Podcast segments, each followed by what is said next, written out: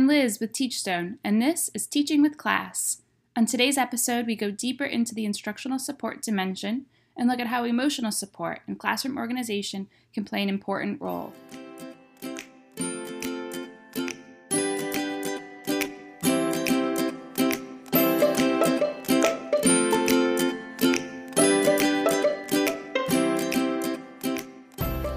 Hey guys.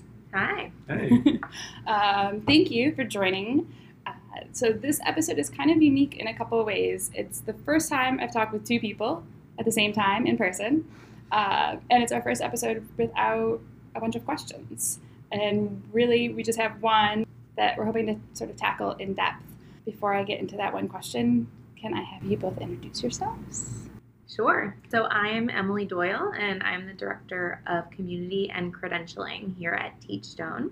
I have been around Teachstone for a while, um, since the early days in 2010. So I've been around long enough to see a shift from just a pure focus on assessment and observer capacity building and you know class as a mandate to class as a professional development tool and really um, a way for teachers to deepen their their profession and their expertise in connecting with students and having uh, achieving more positive outcomes for their classrooms. So um, it's been really exciting to see over time, and I've been having a focus on thinking through uh, our credentialing programs here at Teachstone. So instructional support is a great topic to talk about in that context. So I'm excited for today. Great. And my name's Matt Owens. I'm the Director of Content here at Teachstone. Been here three years. I joined the team as an instructional designer, and I focused a lot on how we can improve our um, professional development for coaches such that they can be better supports for teachers. Um, increasingly, Teachstone is focused on the ways in which we can directly support teachers and in doing so, make coaching more efficient and more effective. Before I came to Teachstone, I was a teacher in Memphis, Tennessee for five years, where I taught eighth grade writing and 10th grade English, and I coached our um, fledgling or just getting started debate team. well, thank you guys. So, we have been talking about instructional support, and there's this one question that's really more of a comment that as soon as I read it, I thought of you two. So, I'm going to dive in. It says, I would love to learn more about the importance of emotional support and classroom organization to raise instructional support learning outcomes. So that's a really interesting and relevant topic right now. Uh, one of the things that I've been really interested in is thinking through what are the elements outside of instructional support that have um, correlations and can really be seen as the gateways to help teachers really advance ultimately in their instructional support, but through the lens of improving other aspects within the class framework. So, um, one of the activities that I recently did that I found really helpful, and actually I think as a way to kind of come to this yourself, is I went through some of the more rarely seen or difficult indicators um, across the class framework, specifically in instructional support. So, I think analysis and reasoning, I think, you know, certain indicators that we just don't see that often. Integration would be another one. I read through those long high range descriptions and I actually picked out any time where that description of what this teacher was doing at a highly effective level was representative of another behavior somewhere else in the framework. So, in doing that, that really helped me to see and uncover what are the other indicators across class that you must have in place or um, you must really quite frankly master to be able to do those much more challenging indicators well across instructional support. So for analysis and reasoning i think a great example is in instructional learning formats uh, under the effective facilitation indicator. So when you read through analysis and reasoning in the manual you're just seeing um, a description of a teacher who is facilitating so, so skillfully. And so I think finding those parallels and finding those other elements of the class really can help to answer that question and also serve as a guide in um, coaching conversations, you know, in teachers who are looking at their own practice and trying to uncover um, what is the pathway to doing instructional support.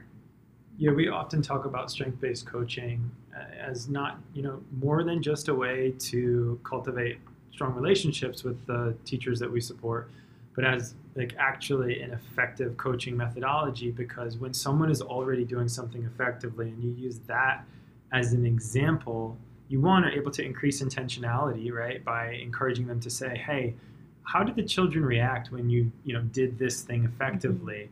And why do you think that was? And thus reinforcing for them like oh this is a behavior i already do and i ought to do you know as often as is feasible Mm, right. um, but the, the other thing one, one of the common questions we get about taking the strength-based approach is like what if you just don't see examples of the desired Mhm. behavior sure. and i think that's highly relevant and perhaps you know a little bit behind the initial comment that we started with is Right. what if you don't really see evidence of the, the kinds of instructional support interactions you want and that's why i think the exercise emily's encouraging you all to kind of go through in your head is really valuable because perhaps you don't see an indication of that in is but you might see something that is a building block in one of the other domains so yeah. you know i often think i was i often think because i was coached to think right i was taught to think about the relationship between teacher sensitivity and quality of feedback Mhm. because the sensitive teacher is highly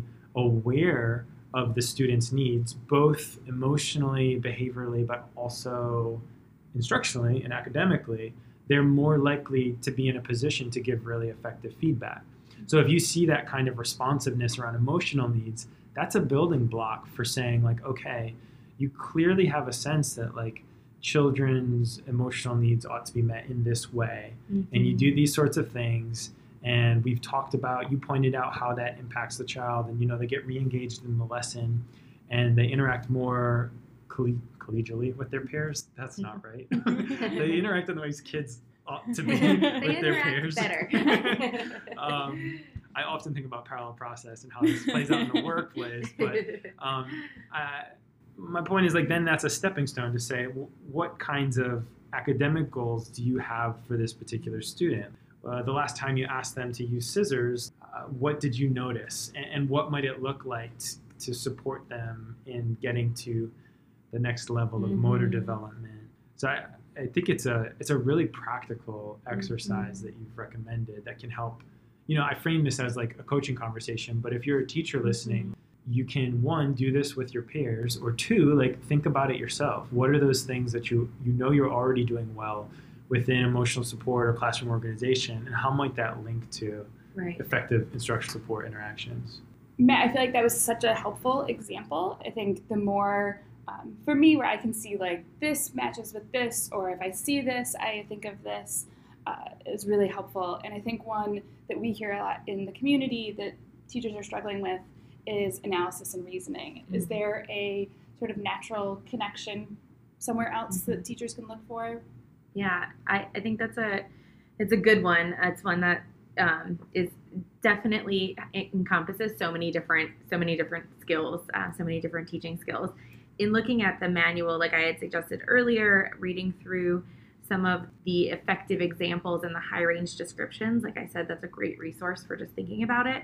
Uh, what sticks out to me as I look through that is, first of all, there's a note here around um, a preponderance of questions and activities that are open ended to facilitate students' thinking. So I think about um, open ended questions and language modeling.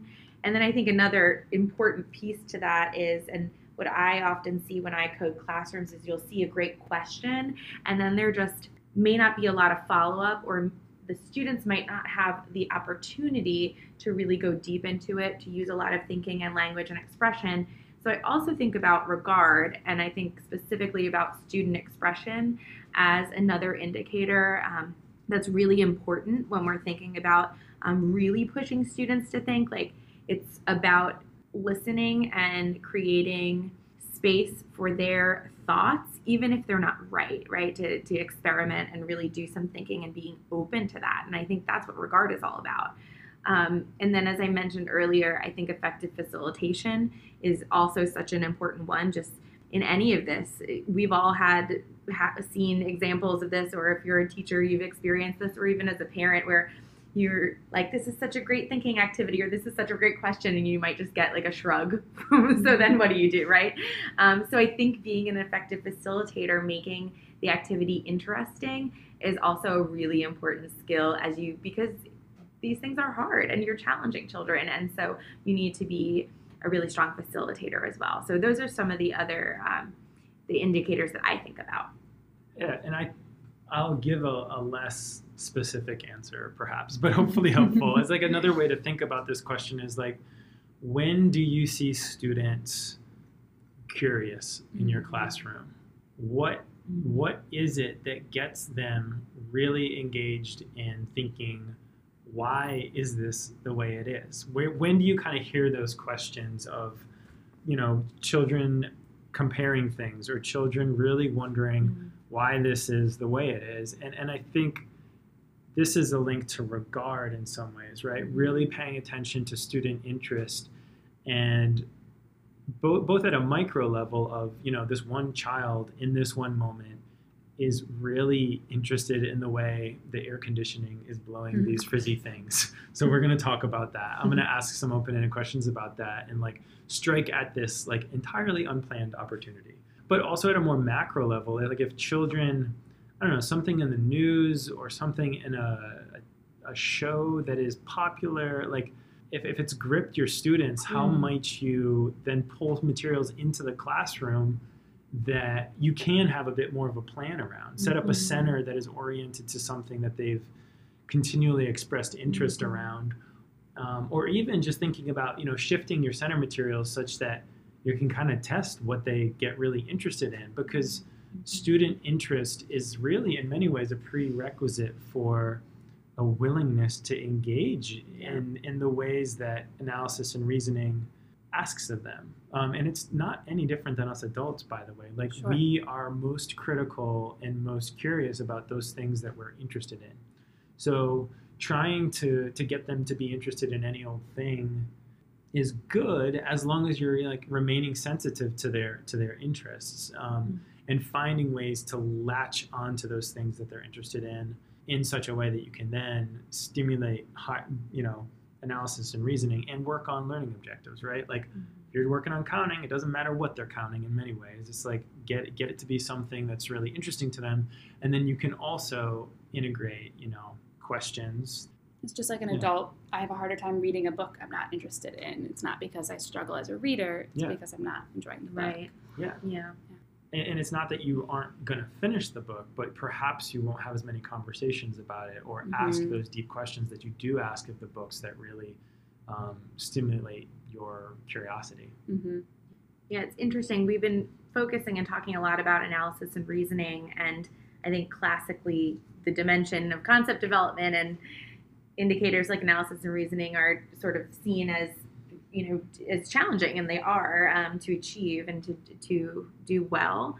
But another another indicator I just thought of that can be a really critical one in this is um, prompting thought processes within quality of feedback. Another classically challenging dimension. What I find really interesting about that particular indicator is it's really just about prompting children to think about you know why they're thinking about something in a certain way or or just you know using that follow-up question around oh tell me why you think that. Tell me why you made that prediction. And so in a lot of ways i think of prompting as one of the easier quality of feedback indicators because it's one of those that once you know to say it it's pretty easy to train yourself how to ask that kind of follow-up question. Like it's pretty easy to kind of template that for yourself. I think of self and parallel talk in the same way like I might not have known that it was great for me to map my actions with words in front of children, but now that I know, like I can do that. Like that's something I can pretty easily do. It just takes some intentionality and some practice. Um, and so I think prompting, I, I think just considering like we're talking about IS in the context of it's really hard, but I think that there are certain behaviors that actually aren't, they're just more about awareness and knowing that it's good practice than anything else. And weaving that in, um, particularly if you are a teacher who's, you know, questioning like, oh, I'm getting these low scores, like maybe there's no place to build on or no area of for growth. Like that, I don't think that's true. I think there are some indicators that are really just about awareness and they can really help you get to that next level and begin to see the sparks then in analysis and reasoning or these other places you can go. in my i think it was still my first year of teaching i was introduced to project zero Mm. out of harvard and you know i won't go into all the thinking routines that they encourage but um, the out of that came like the most powerful question and it's not as if i didn't know about this question but it was reframed as kind of like a central part of my practice which was it was just so simple it was what makes you say that Mm. um, and it gets away from why because why sometimes is can be perceived as accusatorial Mm. or critical whereas what makes you say that is Huh. truly like i want to know. Mm. and it was such a good no matter how tired i was or if i got lost in my lesson plan or if i had been with a small group and i kind of forgot what was happening in this other part of my classroom in terms of like what you know what's their developmental level or whatever it's a it's a great fallback to just be like well what makes you say that? Tell me how you got here. Explain to me what you're thinking. And you know kids get better answering that question the more you ask it to them so i think one roadblock that Mhm. people experience with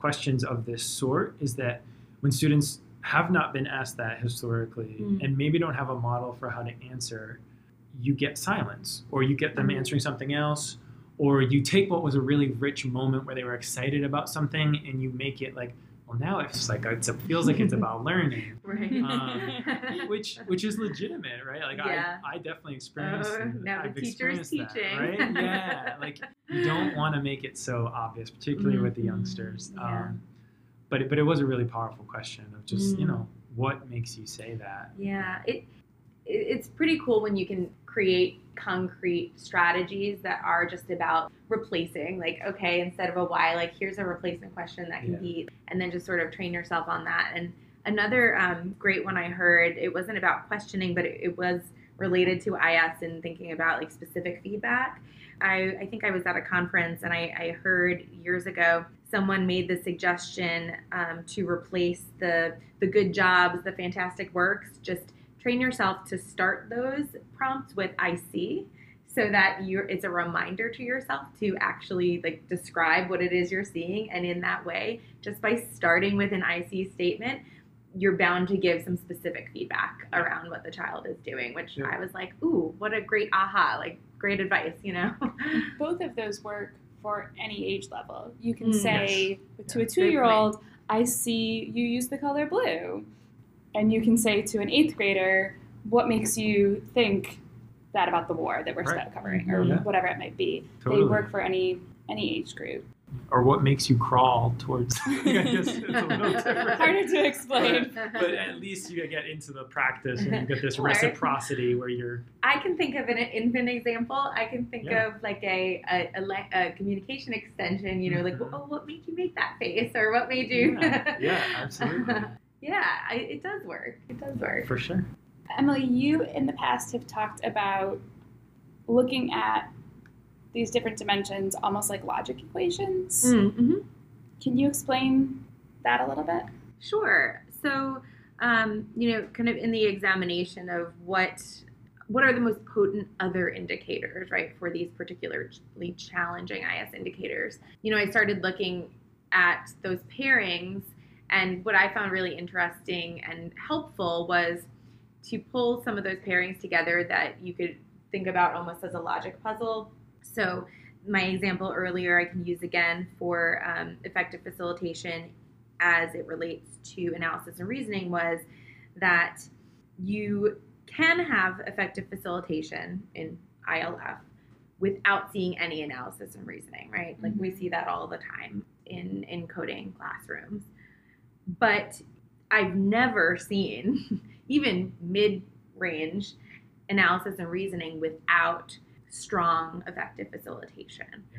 And so identifying those those logic statements that as to Matt's point can really help you say okay if I'm not seeing anything here what are my you know what are what are my logic areas so I can say well even though there's not analysis and reasoning going on that I can really pick out I can pick out this indicator that you need to do this you know like it is it's not an option. Like effective facilitation's got to be there for analysis reasoning to be there. And so by that logic you are you are doing it. You're on your road to doing it. So i think that's just you know a helpful way if you're sort of wondering like am i on the right track with identifying which indicators kind of map out? Do ask yourself that question and do that lo- logic puzzle in your head.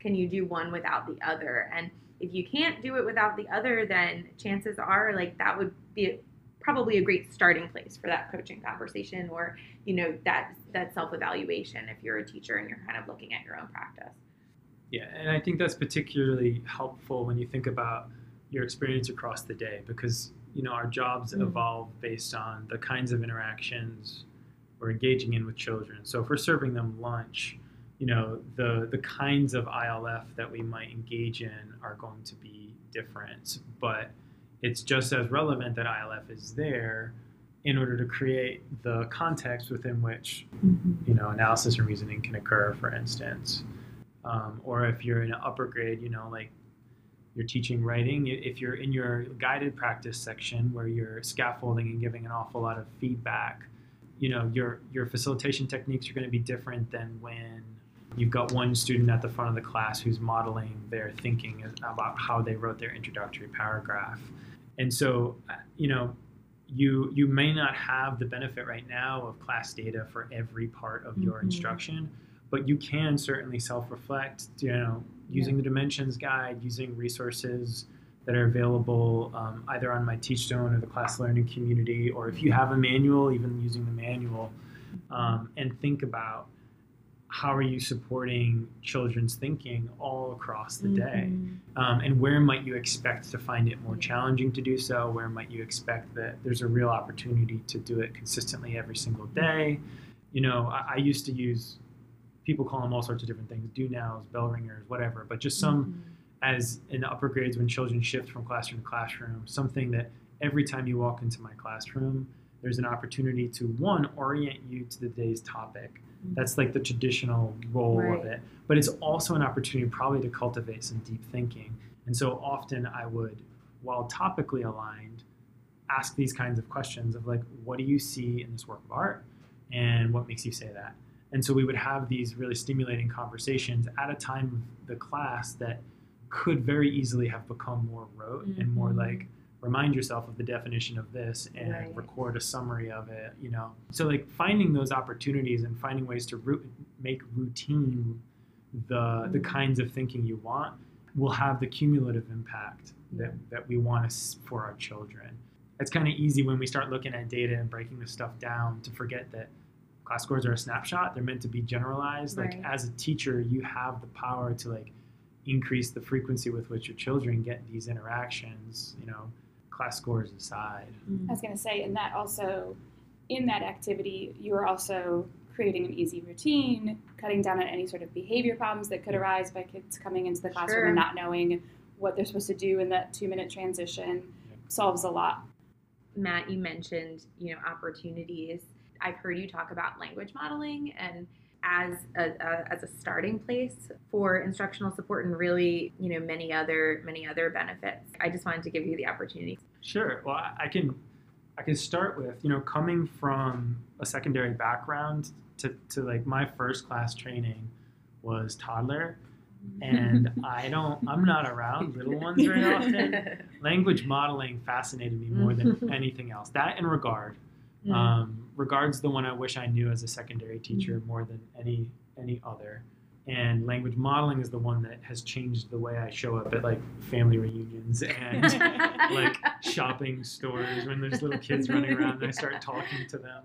Um, but so one parenting books for sure. Right. It's, so it's just fascinating. Um, first of all, second of all, it's a really concrete, like to my point of like I can I can immediately start implementing language modeling when mm-hmm. I'm at a mm-hmm. when I'm at a, like a, a family group setting. Like it's just it's easy in some ways because it's it's more concrete. You know, talk to children like they're adults mm-hmm. is a very powerful mm-hmm. idea. Mm-hmm. In some ways, it's like don't do something different. It's just do what you do with regular adults, assuming you're yeah. a sociable, gregarious person. Um, then then it's easy in some ways. Ask open-ended questions, like ask questions to which they can respond with you know more than a single word response. When they say something, say what they said, and then extend it. I, I think it's meaningful in that like you can provide opportunities for teachers to have success using class to make their jobs more fulfilling because they're going to start to hear children talk more and then you know we know that that's one of our goals in our ECE classrooms so it's a very not only talk more, but you know they'll be using wider vocab and um, and it'll probably impact them in other ways that are really visible, which is which is powerful and invests teachers in learning more. Language modeling makes really clear the back and forthedness that mm-hmm. we want to occur within classrooms because you can you can hear it, right? Yeah. The interaction between a teacher and a child where the teacher is noticing body language from across the classroom is perhaps difficult to see unless you have someone helping you notice like or asking you like why do you think the teacher walked over mm. how did she know to go to this child in this moment so there's sometimes something infer- inferential unless you're really able to see the teacher's like facial expression mm-hmm. change as she sees the child right whereas language is so you can hear it mm-hmm. and you can see it and it's always reciprocal, right? It, it is by its very nature a communication from one to another, or from one to a group, or from group to a group. Whereas we don't this this notion of awareness mm-hmm. we use in a bunch. Of, we use the word aware in many different ways, but in the context of the class tool, it has this very specific back and forth right. kind of meaning, yeah. and so you can build on people's understanding of conversation to say you have all sorts of conversations with children. They're not all using the English language, right? And we know from research that so much is communicated through body language, so much is communicated beyond what we say or even intend to communicate. Um, and that can come across in all of the emotional support dimensions. And, and I think even in classroom organization, when you think mm-hmm. about the tone of your redirections, mm-hmm. um, is, is like a subtle, perhaps that's not exactly body language, but it's more than just what's explicitly said. And so the back and forthness of kind of is kind of what I what I tend yeah, to talk about as yeah. like it's a it's a concrete representation of that. Yeah, exactly, exactly. The other thing I think about is something related to something you mentioned earlier re- around time of day, and you know, like mm, yeah. we get the question all the time around like how like am I supposed to do instructional support during X during mealtime or during transition?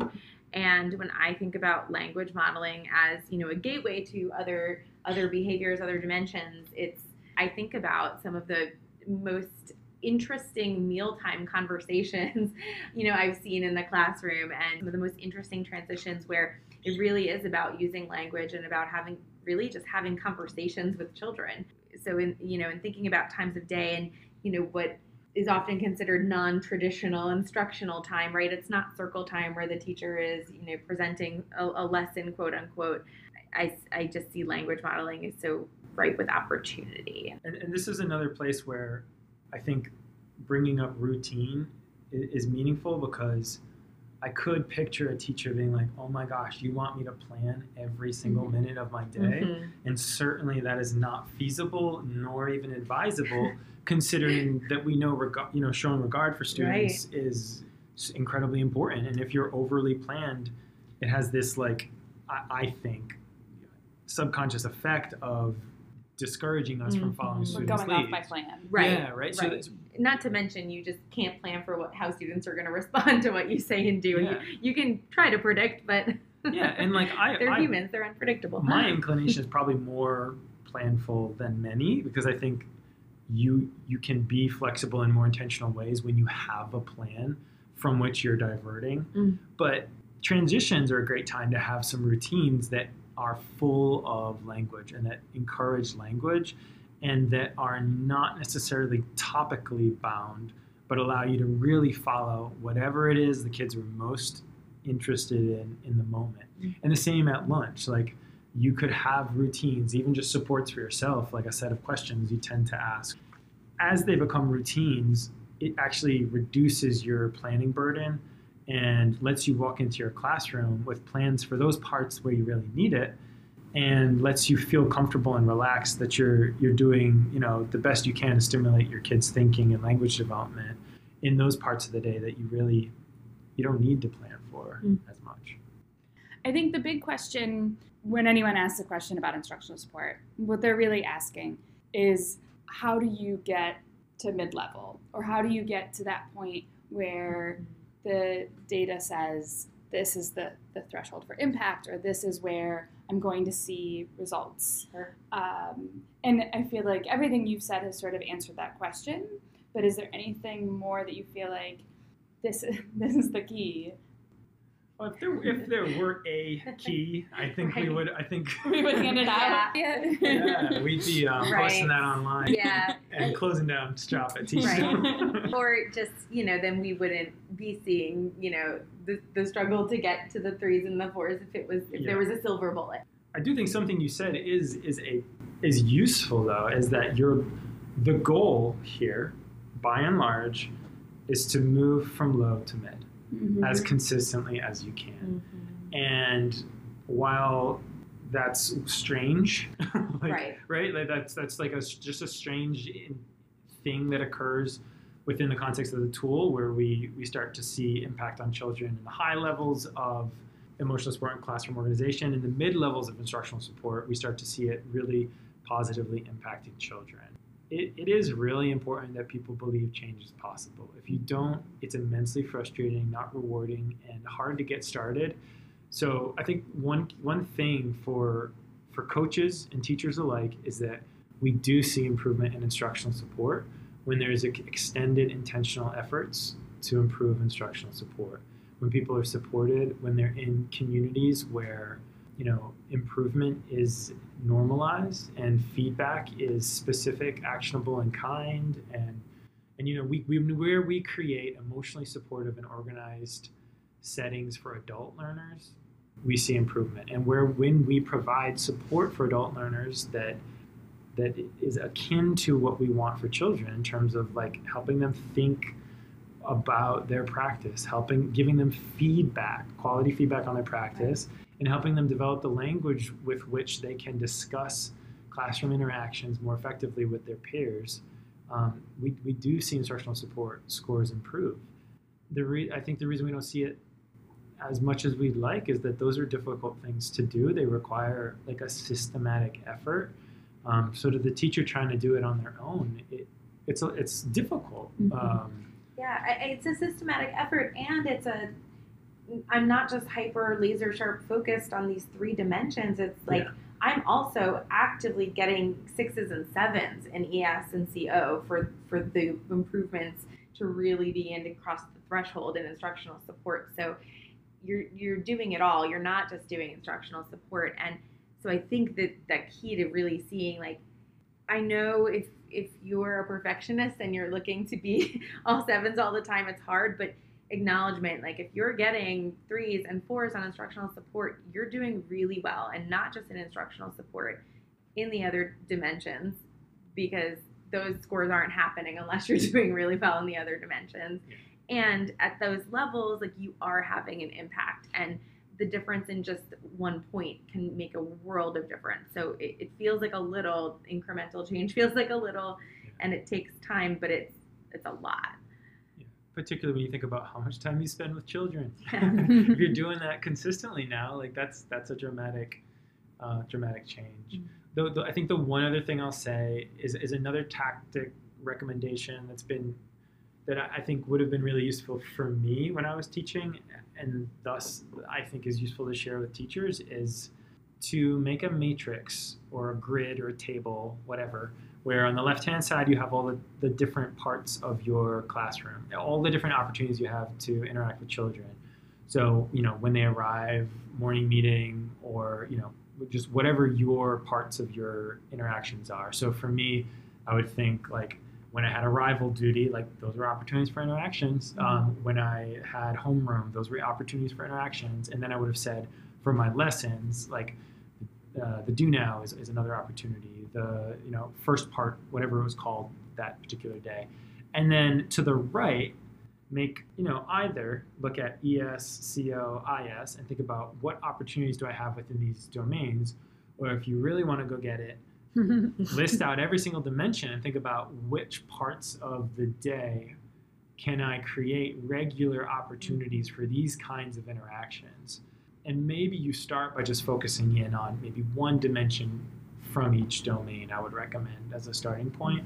Um, or if you're, you know, you've got a cup of coffee and a couple hours, like go for it and share it with your support system, whoever it may be. If it's the teacher next door, or maybe the teacher that inspired you to get involved in teaching, or a coach or whomever. Mhm. Um, and while while somewhat theoretical, it can help you then think about how you will practically integrate interactions that you're you're not yet doing. You're having trouble figuring out how do I do this while I'm doing all these other Mhm. things. You know, one answer is maybe that's not the right time of day to try and integrate that sort of interaction for children. Maybe it's right before and after that. Um, so that's just another, I think, Mhm. approach that, that can be really useful and that can work really well in conjunction with all these other considerations of I'm already doing this well. How can I use that at more times of day, or how can I use that to try these new interactions in instructional support that have, you know, have, have Mhm. been more difficult to do consistently. or if you can spend time in other classrooms with Mhm. other teachers Yeah. or you know watching videos of other teachers doing this those examples can also make such a huge difference it's like okay like now that i've seen it that that just can make a big difference i interviewed a teacher once that we had um, we had done some filming with and he was fantastic upper elementary teacher and I asked him what is his one bit of advice for for new teachers, and he just said, observe other teachers. Just get in the habit of making Yeah. space for that. It'll it'll really change. And and to that point, it, it is about like community building, and like you're not alone in this. There are other teachers in your program. There are opportunities to get connected to the class community. There are other opportunities. There's many teacher communities out there. So to the extent you can expose yourself to others, you're not alone. It's not an isolation. And there are great examples everywhere to learn from. And when, when doing that, whether it's an online video Mm. practice or you're sitting in that room, a question to ask yourself, in addition to what is this teacher doing to push children's thinking and language development, is what did they do to create this opportunity for that interaction? Um, and that's where you start thinking about, well, if that student didn't feel emotionally supported by the teacher, Mm. they maybe wouldn't have take the, taken the risk of answering an open-ended question. Or if there weren't clear expectations about how many students were in each center, it might have been too crowded. And so you, you that's one way to start to look at these relationships to take us back to the initial question is to say, what has the teacher done to create the opportunity for this level of you know effective instructional support interactions to even occur? And, then, and therein lies some of the building blocks towards Mhm. effective instructional support. Man, I think you guys nailed it. Thank you. Yeah, Yeah. thank you for having us on. Thank you for having us.